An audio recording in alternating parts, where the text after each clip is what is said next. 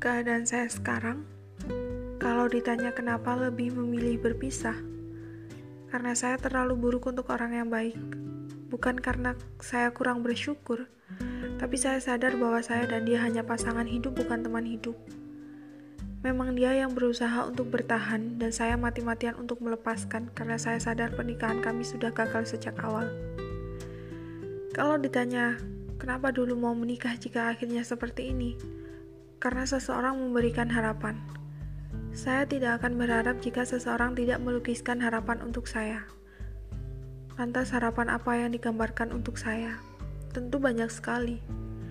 Banyak harapan yang dia katakan kepada saya. Saya wanita dan saya punya kriteria. Bukan hanya laki-laki yang mempunyai kriteria, tapi wanita juga punya.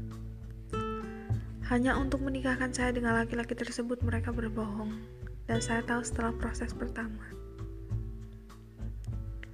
Jika Anda bertanya proses pertama apa yang saya rasakan, saya bahagia proses pertama.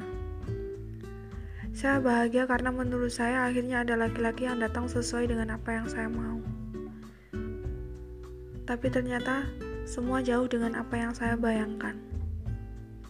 Lalu saya berpikir apakah laki-laki tersebut yang saya butuhkan tapi ternyata tidak juga. Kalau ditanya tentang standar, apakah standar tinggi? Tentu tidak, karena saya sadar saya punya kaca bahwa saya hanya orang biasa, jadi saya tidak menetapkan standar yang terlalu tinggi.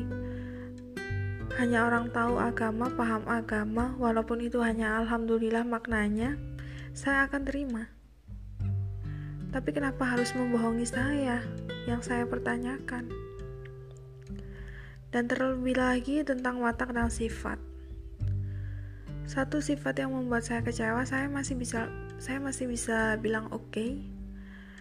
Dua sifat oke. Okay. Tiga sifat sudah keterlaluan, tapi saya dipaksa untuk bilang oke okay dan saya bilang oke. Okay. 456 yang saya bisa hanya menahan dan ketika bendungan pertahanan sudah tidak bisa lagi menahan, maka di situlah air mata akan keluar beserta keputusan. Saya putuskan untuk berpisah. Bukan hanya untuk kesenangan semata, tapi untuk mental, jiwa, dan raga saya. Kenapa tidak bertahan sekali lagi? Saya pikir sudah cukup. Dada saya sesak setiap kali dipaksa bertahan. Saya manusia bukan hewan yang mau diatur-atur. Kalau hewan aja bisa sakit, apalagi saya. Semua orang punya masalah, semua orang bisa menyelesaikan masalah itu, tapi tak semua orang bisa bertahan, kan? Saya sudah capek bertahan. Bertahan menerima, mengalah, menerima, mengalah, menerima, mengalah, lagi-lagi seperti itu air mata pun sudah tidak jatuh karena tidak ada yang peduli.